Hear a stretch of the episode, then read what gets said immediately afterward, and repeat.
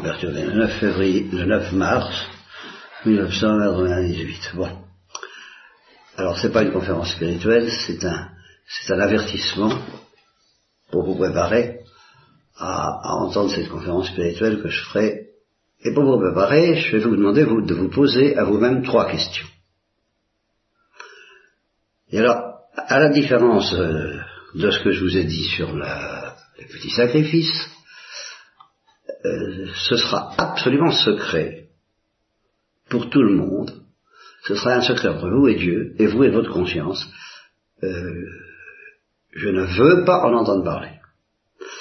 Vous n'avez en parler à personne, euh, même au confesseur, même à moi. Voilà. C'est vous qui serez la réponse, et vous seul. Comment est-ce que ça va vous préparer au miracle que je vais demander? Ça, je vous le dirai pas aujourd'hui. Bien. Mais, je vous pose mes trois questions. Voilà, je crois que c'est à peu près euh, expliquer la, situation. Alors, première question. Euh, dans les jours qui viennent, est-ce que vous acceptez d'entrer en extase? Voilà, alors ce qui s'appelle l'extase. Hein. Bon, si vous préférez la nuit, ça, pour que ça ne se voit pas, ça c'est votre, affaire.